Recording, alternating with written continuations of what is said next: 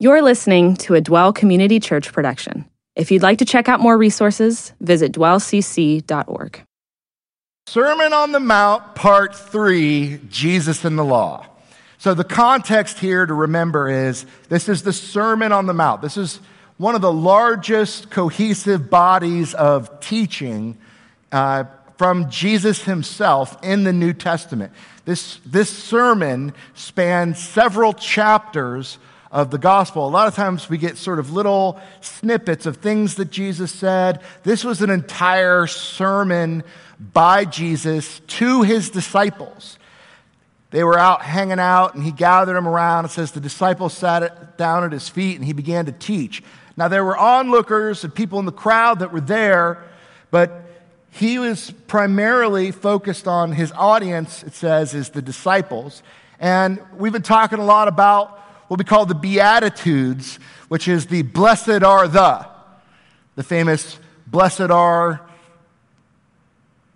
the cheesemakers. The Monty Python people laughed. That word we've talked about is makarios. It means how to live a fulfilled life. And we spent two weeks talking about it because um, Jesus' idea of blessed is not wealthy, it's not necessarily even just uh, feeling fancy and, and carefree. It's a fulfilled, purposeful, joyful life of meaning and purpose. And that the wisdom that he's been laying out there is very antithetical to what comes naturally, to what the world outside of Christianity thinks will make people happy. And so he finishes that section. We finished it last week. And then he turns and talks about what he calls the law. And what Jesus means by the law is very much set in Jewish culture, not 21st century American culture. And so we have to unpack that a little bit. He says in verse 17, Do not think I came to abolish the law or the prophets. I did not come to abolish, but to fulfill. For truly I say to you, until heaven and earth pass away, not the smallest letter or stroke shall pass away from the law until it's accomplished. And so we have to kind of draw back and do a kind of brief overview of what is the law. And in a, Jewish context, Jesus is a Jewish rabbi teaching to a, what was almost certainly an exclusively Jewish audience 2,000 years ago. And so in Judaism, there's what's called the Tanakh. The Tanakh is just what we call the Old Testament. Okay? And that is divided up in different ways. In Jesus' time, there was what was called the law or the Mosaic law or the law of Moses. And when the, the Old Testament or the New Testament talk about the law, they're talking about the first five books of the Old Testament Genesis, Exodus, Leviticus, Numbers, and Deuteronomy. In Hebrew, that's called the Talmud. And so when he talks about the law, he's talking about the books written by Moses. The prophets, or the Nevi'im, were books like Joshua, Judges, Kings, and the major and minor prophets. And then the writings are the Ketuvim, which were the Psalms, Proverbs, wisdom literature. So this is the way that Jewish people today and in Jesus' day, they, they divided up the Old Testament in the law, the prophets, and the writings. And that's what he's specifically talking about here when he's talking about fulfilling the law. He says, I'm, I'm going to fulfill the law and the prophets. And I'm not, I have not come to abolish the law, change the law, alter the law. I've come to fulfill it. Now, Mosaic law also breaks down in different ways. Now, this isn't from this is a way that a useful way that theologians have broken down the Mosaic law, but it's very helpful to understand. You can look at the Mosaic law, and there's three different categories of law. There's ceremonial law, that's washing, religious observances, teaching tools. These are things that apply to Judaism. The ceremonial law is the ceremonial rules for Jewish worship. And so when you think about the law, you have the things that the priests are to do, the sacrificial system would be a part of the ceremonial law, washings, uh, the calendar of, of celebrations and events. That's all ceremonial law pertaining to if you're Jewish, those laws are to guide you in your Judaism. Then there was civil law that is also in the Old Testament because you have to remember ancient Israel was led by God. So God literally wrote the code for civil law the penalties if you do things, what was bad, what was good. And this was specifically for the operation of society and applied to the nation of Israel. When God gave them these laws, he was literally dwelling among them. It says he had his own tabernacle that was among them, and he would lead them by a pillar of cloud by day and a pillar of fire by night. And it was like he was the king. The king writes the laws. That's the civil law that you read about in the first five books of the Old Testament. And then there's what we would call the moral law. The moral law is just what's right or what's wrong, what's good and what's bad, what's evil and what's virtuous. And that's given by God saying, I'm the creator of the universe. This, these are the good things to do, these are the bad things to do. And those laws don't ever change because God never changes. Those laws are a reflection of God's own character, and they apply to everyone because everyone is under God's authority, according to the Old and New Testaments. So, Jesus is specifically talking about the Mosaic Law, and you can understand the Mosaic Law this way. It's helpful. Now, in addition to that, culturally, in Jesus' day and today, you had what they referred to as the oral traditions of Judaism. This is called the Talmud.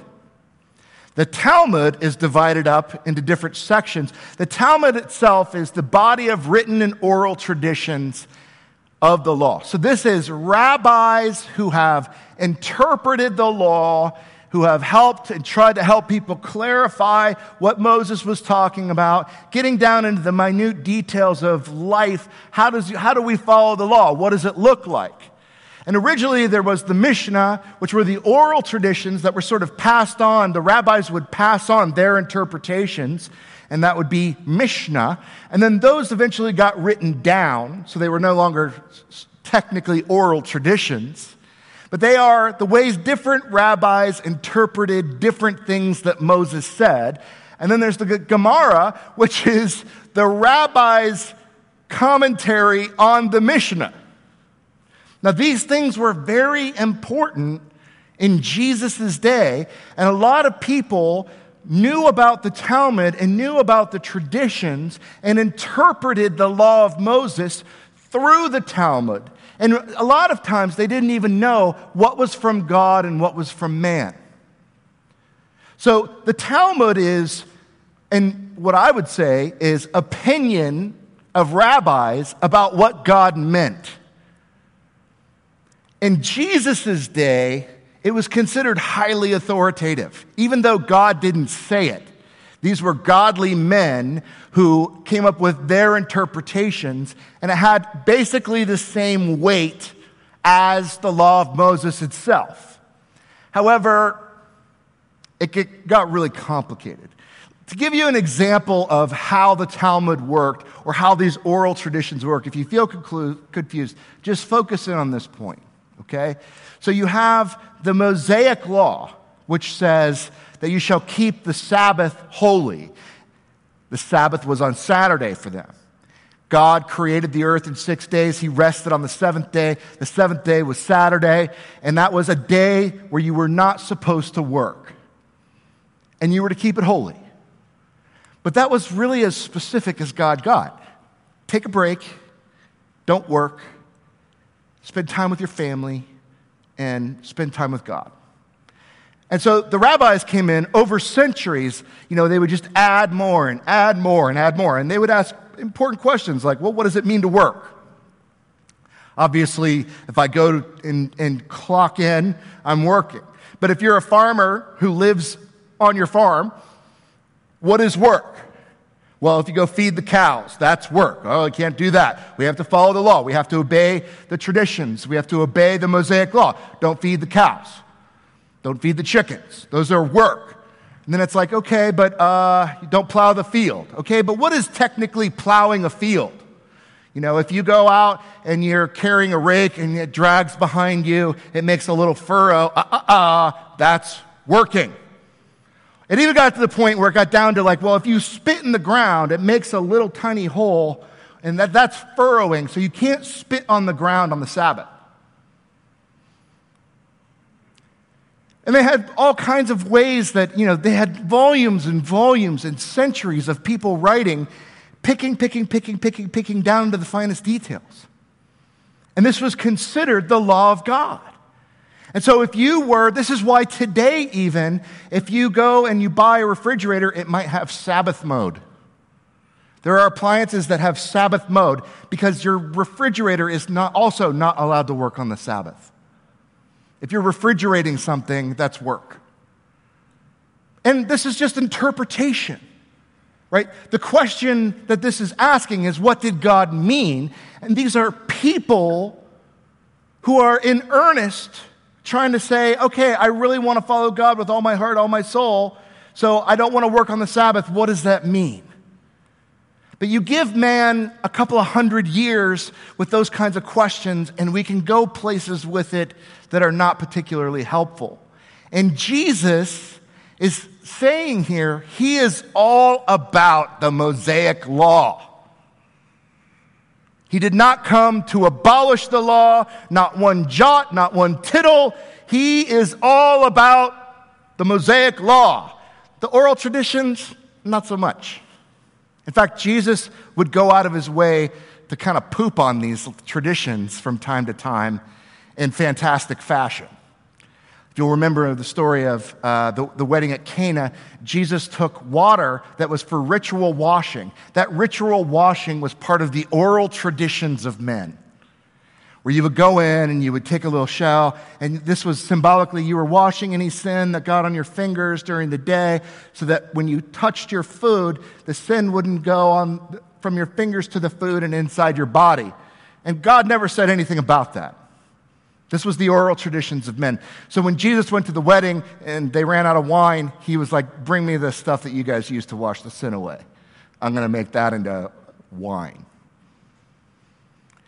Another good example of how Jesus violated the, the oral traditions would be when he healed the man at the pool of Bethesda. He said, Pick up your mat and walk. Pick up this little rollaway mat that you're lying on because he, had, he was crippled from birth and he healed him and said, Pick up your mat and go home. So he picks up his mat and carries it, and the Pharisees come along and they're like, Hey, hey, hey, hey oh, what are you doing carrying something on the Sabbath? That was Jesus telling this man to break the oral traditions, but it had nothing to do with the Mosaic law.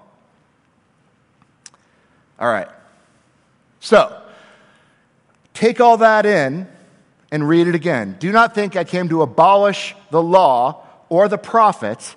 I did not come to abolish, but to fulfill. For truly I say to you, until heaven and earth pass away, not the smallest letter or stroke shall pass from the law until all is accomplished. Jesus is saying, I am all about the Bible. What about the Mishnah? Crickets.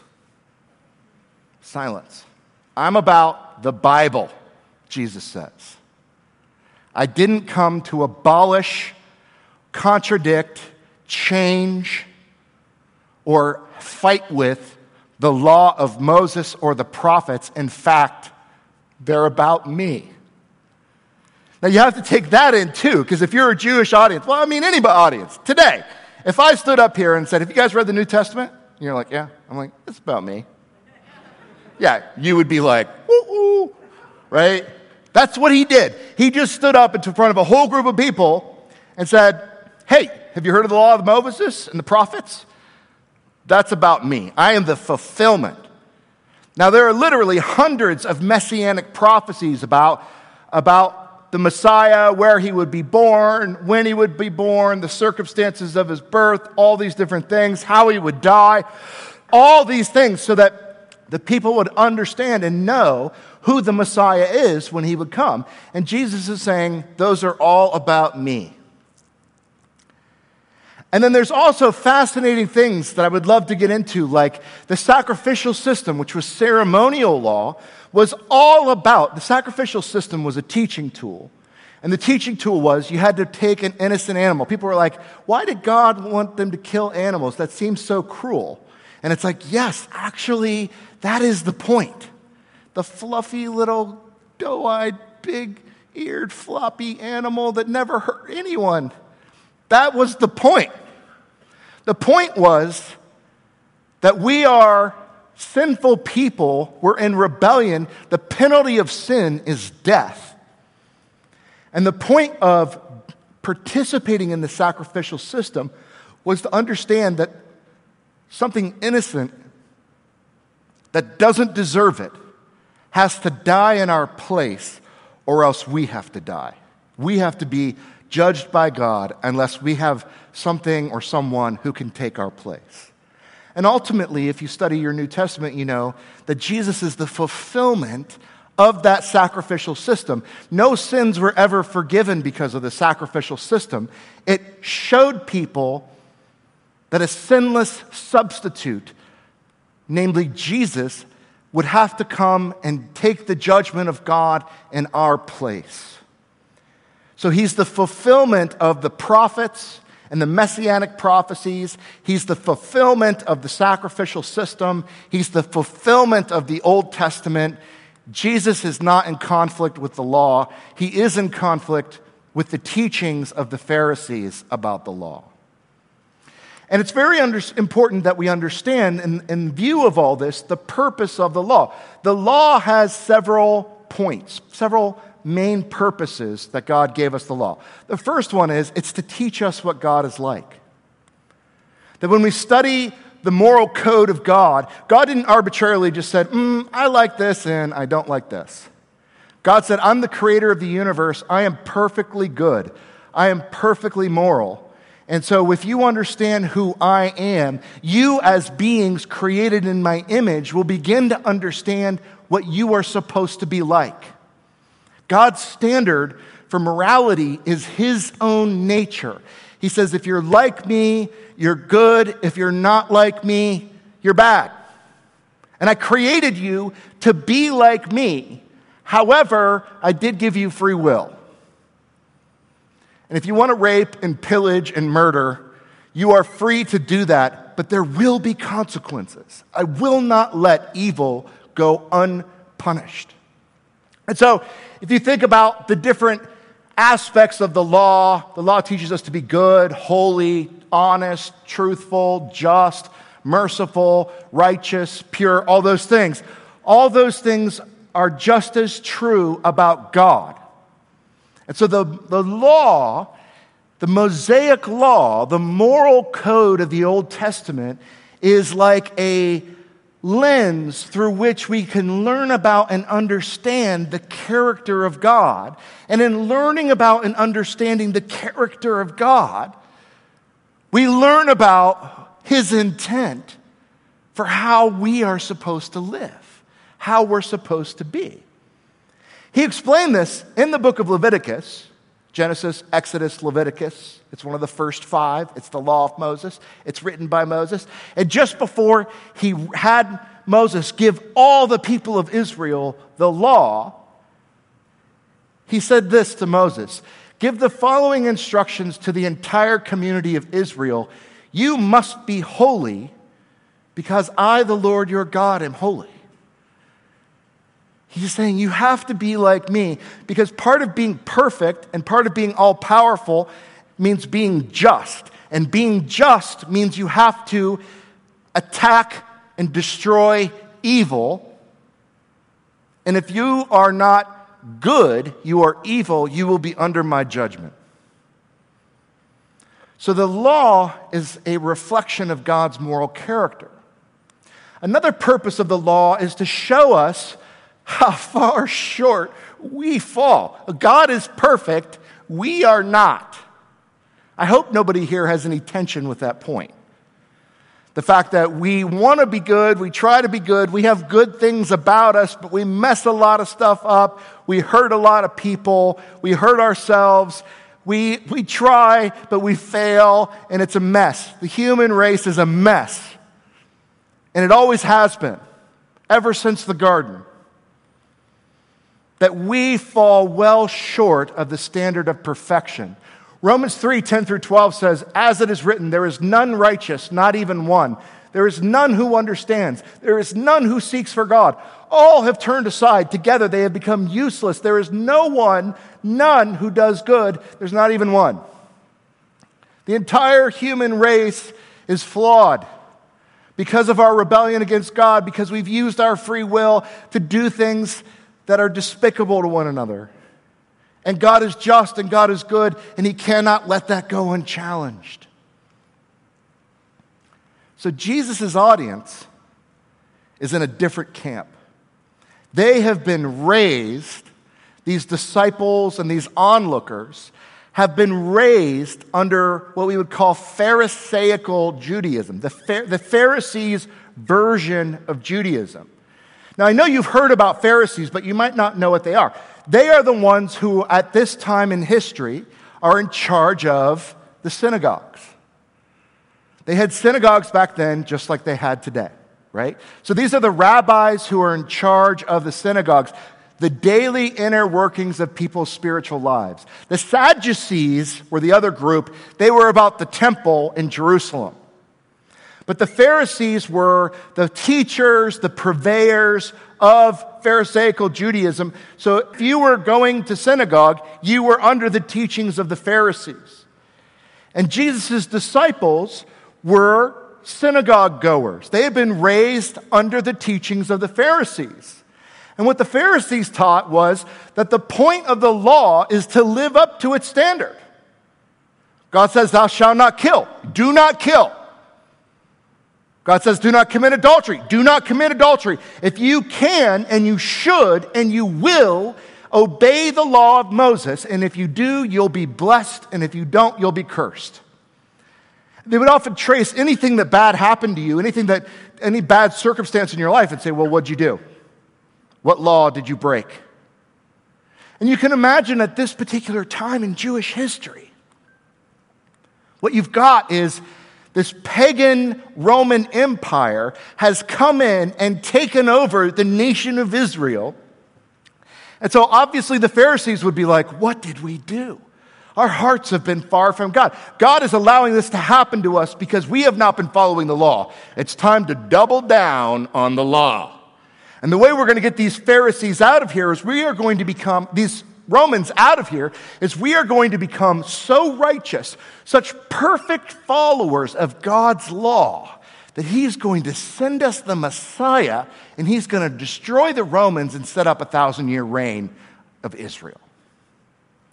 So, this was a hyper legalistic, hyper ritualistic understanding of the law in a time period that was hyper legalistic and ritualistic. Jesus comes in the midst of this fervor of about do what's right, do the rituals, obey the oral traditions, the strictest possible ways of following the law. You can keep the law, you should keep the law, you will keep the law, or we will be on you. Because we will not tolerate unrighteousness among the Israelites. The attitude of the Pharisees was very much, you need to be righteous and follow our example. Look at how clean we are. Look at the, we don't even eat food without washing every little finger individually. We give, we, we serve, we tithe, we, we, we obey the Sabbath. I won't even carry my mat on the Sabbath. I won't even spit on the ground and make a little furrow because that might be plowing. I take the little leaves from my window herb box in my kitchen and I cut 10% of the little leaves off because we're supposed to give 10% to God. That's how righteous and how law following you need to be. And if you're not like me, if you fall short, it's because you are weak and you're despicable. That was their understanding of the Mosaic law from Pharisaical Judaism, and even the disciples were raised this way. So Jesus starts talking about this, and he says, Whoever then annuls one of the least of these commandments and teaches others to do the same shall be called the least in the kingdom of heaven. But whoever keeps and teaches them shall be called great in the kingdom of heaven. And he sounds like a Pharisee. I'm sure if there were any Pharisees listening, they're like, Who is this Jesus guy? He sounds quite nice. They're like, Oh my gosh, he's on our team. Score one for Jesus. The Pharisees are like, I like this guy. And then he says, For I say to you, unless your righteousness surpasses that of the scribes and the Pharisees, you will not enter the kingdom of heaven. Gong. Now, if you're a Pharisee and you're sitting there and you're listening to that, and you're like, yeah, tell Jesus, obedience to the law. And what does he say here? He says, the Pharisees and the scribes are not righteous enough to get into heaven. You have to be more righteous than they if you want to get to heaven. They're like, whoa, whoa, whoa, whoa, whoa, whoa. Who could possibly be more righteous than us? Who could be more? I don't like this guy's teaching at all. He's a hyper legalist. And you can see what he's doing is he's drawing them in, right? He's capturing them. Oh, he's all about the law. He's not gonna, he's not gonna abolish the law, not one jot or tittle. And then he lays on them, but the Pharisees are not righteous enough. He says in verse 21 You have heard that the ancients were told, You shall not commit murder, one of the Ten Commandments. And whoever commits murder shall be liable to the court. But I say to you that everyone who is angry with his brother shall be guilty before the court, and whoever says to his brother, You good for nothing, shall be guilty before the Supreme Court, and whoever says, You fool, shall be guilty enough to go into fiery hell. Wow. Jesus is the law liver of law livers. He's not saying, Look, it's not just whether you commit murder, it's do you hate someone in your heart? That's just as bad as murder. Who's on board with that? You know, the Pharisees at this point are like, wow, he's taken it to a whole nother level. But look at the formula. He's talking about the letter of the law versus the spirit of the law, and it's very important that we understand this. He's not talking about rote obedience to the law, he's talking about understanding what God meant when he gave the law. You have heard, he says, meaning the Pharisees have told you, what you have heard is murder is wrong. But I say, it's not just murder, it's what's on your heart.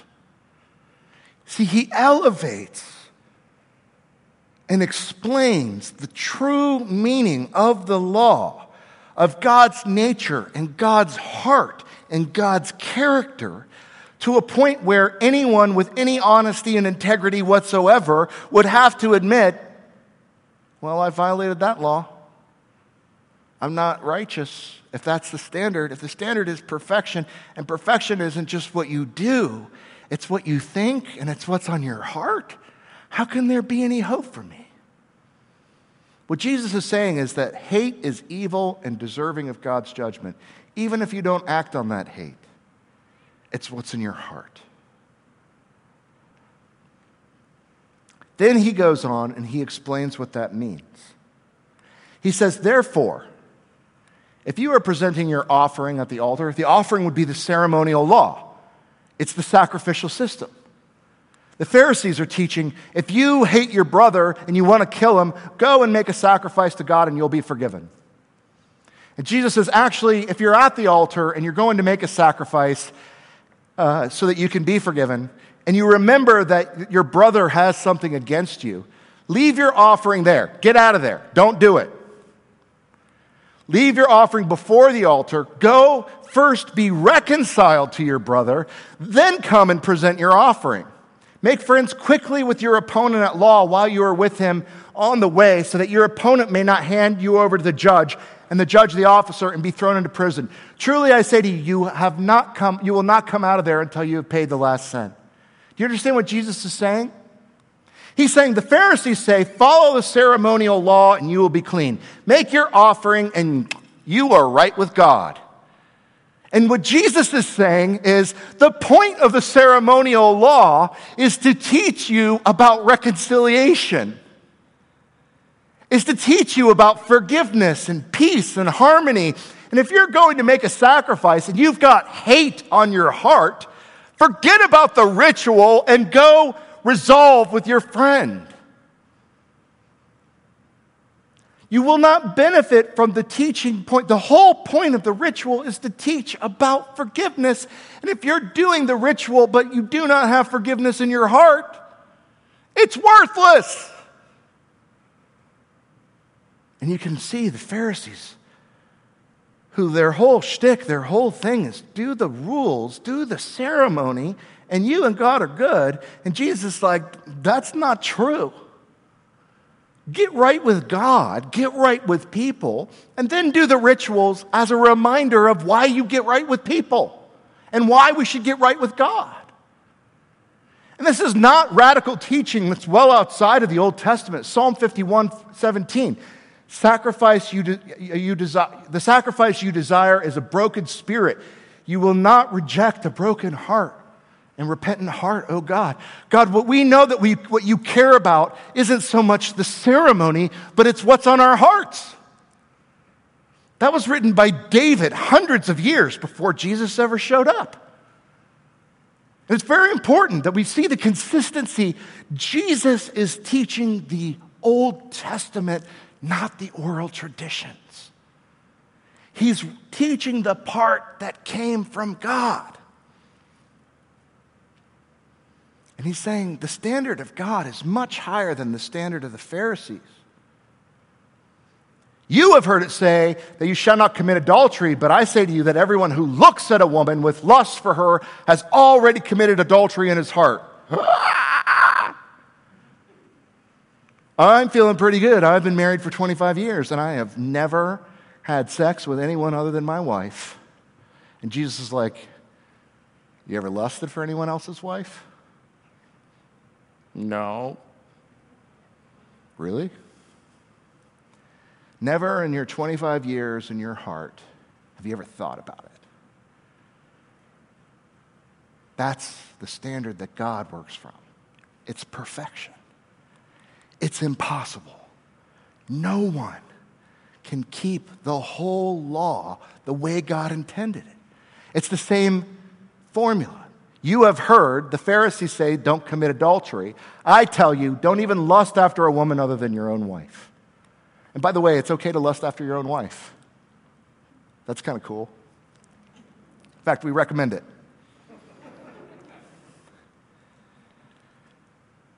Do you see what Jesus is doing? He's raising the bar. If your right eye makes you stumble, tear it out, throw it from you. For it is better for you to lose one of the parts of your body than your whole body to be thrown into hell. If your right hand makes you stumble, cut it off and throw it from you. For it is better to lose one of the parts of your body than your whole body to go into hell. He's raising the bar over and over and over again. The Pharisees thought they were being so righteous, so strict. And he says, actually, their interpretation of the law falls way short of God's intent.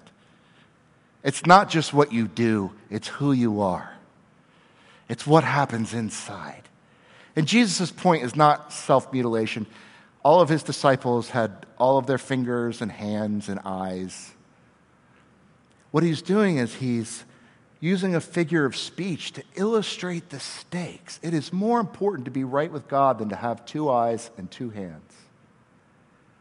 It's so important. It's the most important thing there is, is being right with God. And the way that you get right with God is not through a ceremony. It's not through behavior. It's through your heart. It was said, Whoever sends his wife away, let him give her a certificate of divorce. But I say to you that everyone who divorces his wife, except for the reason of adultery, makes her commit adultery, and whoever marries a divorced woman commits adultery. Boom! Higher bar. The rabbis of his day taught, you know, you could divorce your wife for any reason. If she burnt the food, you could divorce her. All you had to do was say it three times I divorce you, I divorce you, I divorce you. Legal divorce. Your wife is out. Go find a new wife. And Jesus is like, no, no, no. If you do that, you're an adulterer. But I'm following the traditions of the rabbis and the teachings of the Mishnah. What is that to God? That's man's interpretation of God's law. I'm here to, I'm God, and I'm telling you what God meant. Again, you have heard that the ancients were told, You shall not make false vows, but you shall fulfill your vows to the Lord. But I say to you, make no oath at all, either by heaven, uh, for it is the throne of God, or by earth, for it is the footstool of his feet, or by Jerusalem, for the city of the great king, nor shall you make an oath by your head, for you cannot make one hair white or black, but let your statements be yes, yes, or no, no. Anything beyond this is evil. Don't make any promises that you can't keep. You have heard it said that an eye for an eye and a tooth for a tooth, but I say to you, do not resist an evil person, but whoever slaps you on the right cheek, turn the other to him and also. If anyone wants to sue you and take your shirt, let him also have your coat. Whoever forces you to go one mile with him, go two. Give to him who asks of you, and do not turn away for him who wants to borrow from you. Give, give, give. Go overboard. Go over and above what is required, what is reasonable, and what is sane. You heard it said that you shall love your neighbor and hate your enemy. But I say to you, love your enemies, pray for those who persecute you, so that you may be the sons of your Father who is in heaven, for he causes his sun to rise on evil and good and the good, and sends his rain over the righteousness and the unrighteous.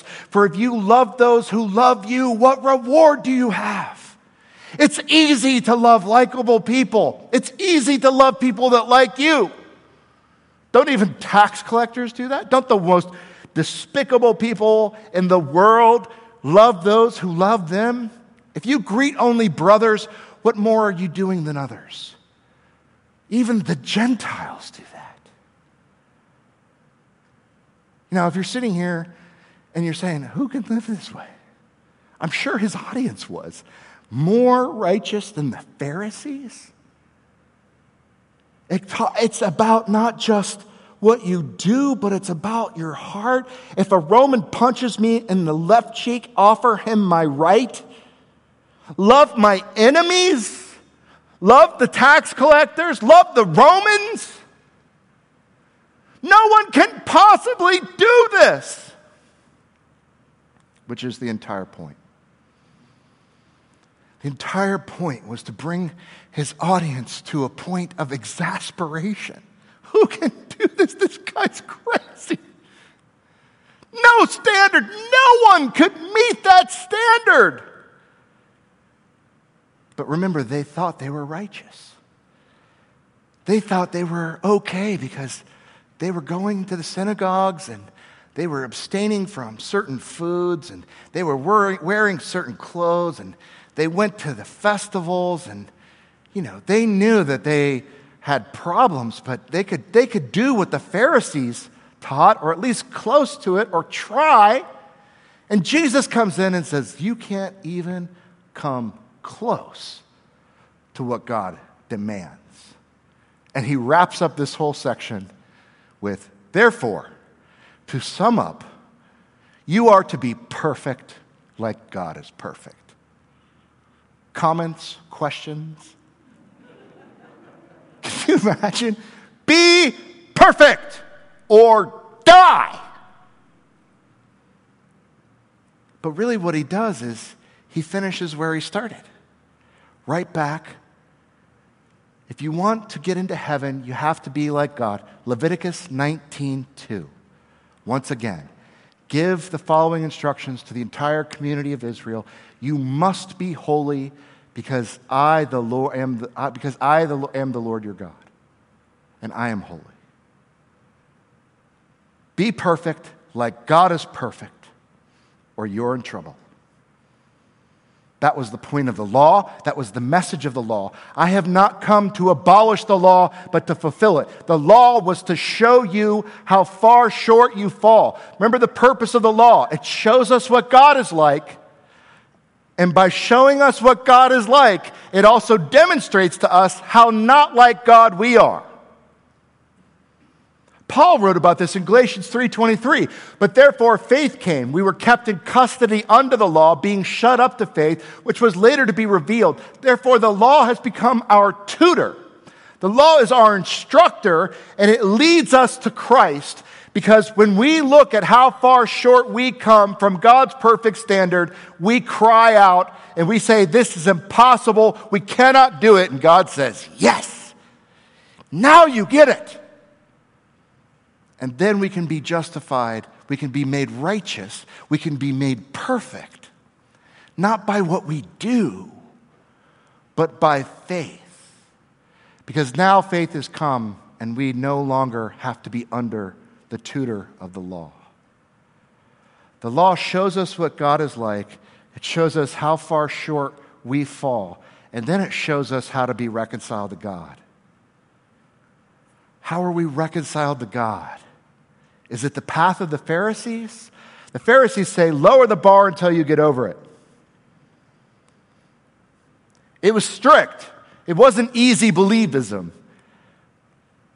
but it was attainable. It was fake it. Show people how righteous you are. Convince them of how righteous you are. Do all the little things and all the little ceremonies and all the little washings and wear the right clothes and be in the right place at the right time.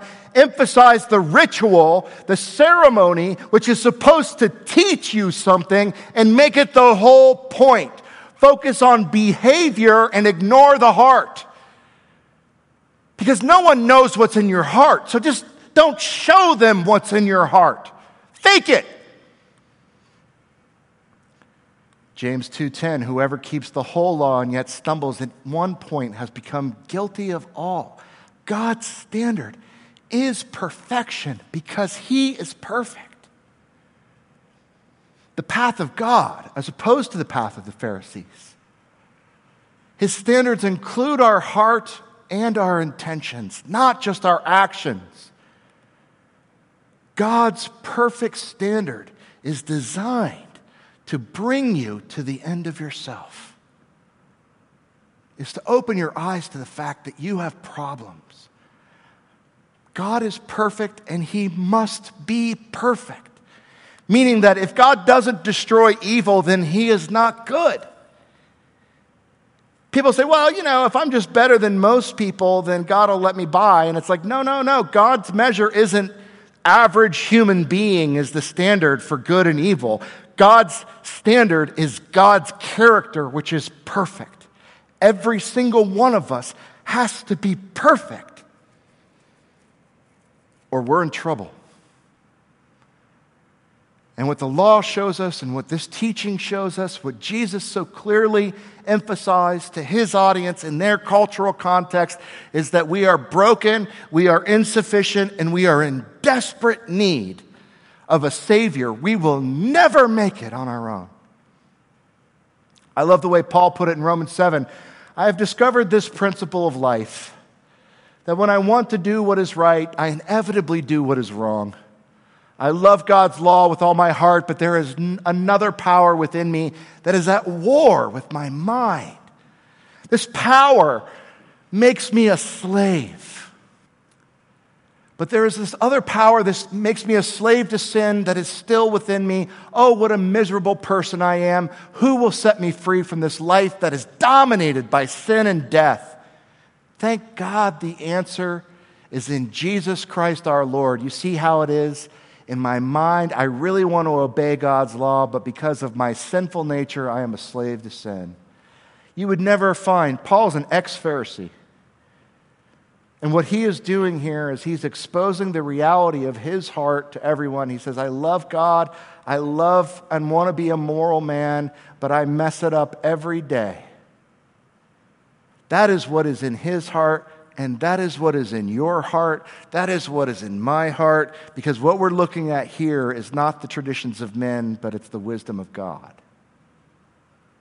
It's real, it correlates with reality. And this is one of the most unique aspects of the Bible. So then, there's no condemnation for those who belong to Christ Jesus. And because you belong to Him, the power of life giving Spirit has freed you from the power of sin that leads to death. The law of Moses was unable to save us because of the weakness of our sinful nature. We couldn't keep it. So God did what the law could not do. He sent His Son in a body like the bodies we sinners have. And in that body, God declared an end to sin's control over us by giving his son as a sacrifice for our sins. Jesus came, he taught, and he told us, and he explained to us it's not about outward actions, it's about the heart. We could never keep God's law. We would fall short every single time. We are hopeless to, to get into heaven on our own power. But then he went on a cross, and God took the wrath that we deserve, he poured it out on himself so that we could be made perfect. And all we need to do is accept that. You see, the power of the law is when properly understood, the law shows you who you really are. And it's gross. It's flawed, it's broken, and it also shows you who God is, which is glorious and perfect, and it shows you the vast distance in between. That's the power of the law. But when you interact with it, when you open your mind and you're willing to accept that you are, in fact, deeply flawed, then it offers you a better way. Cease striving, God says, and know that I am God. I will be exalted among the nations, I will be exalted on the earth. Let go of your self righteousness. Let go of your determination to be a good person. Let go of your smug sense of being better than other people and admit that you have real problems and you need help. And God will come into your life and save you.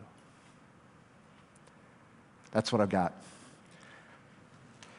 God, we thank you that you are perfect and good and just we thank you for the coherence and the consistency we see in your scriptures, Old Testament and New. We thank you for the glory of who we see when we learn about the law. We thank you for the mercy of who we see when we learn about the cross. And we are sinful people in need of a Savior. Thank you, God, for dying for our sins. Help us to grow and become more like you, and help us to inspire others that they would want to know you as well.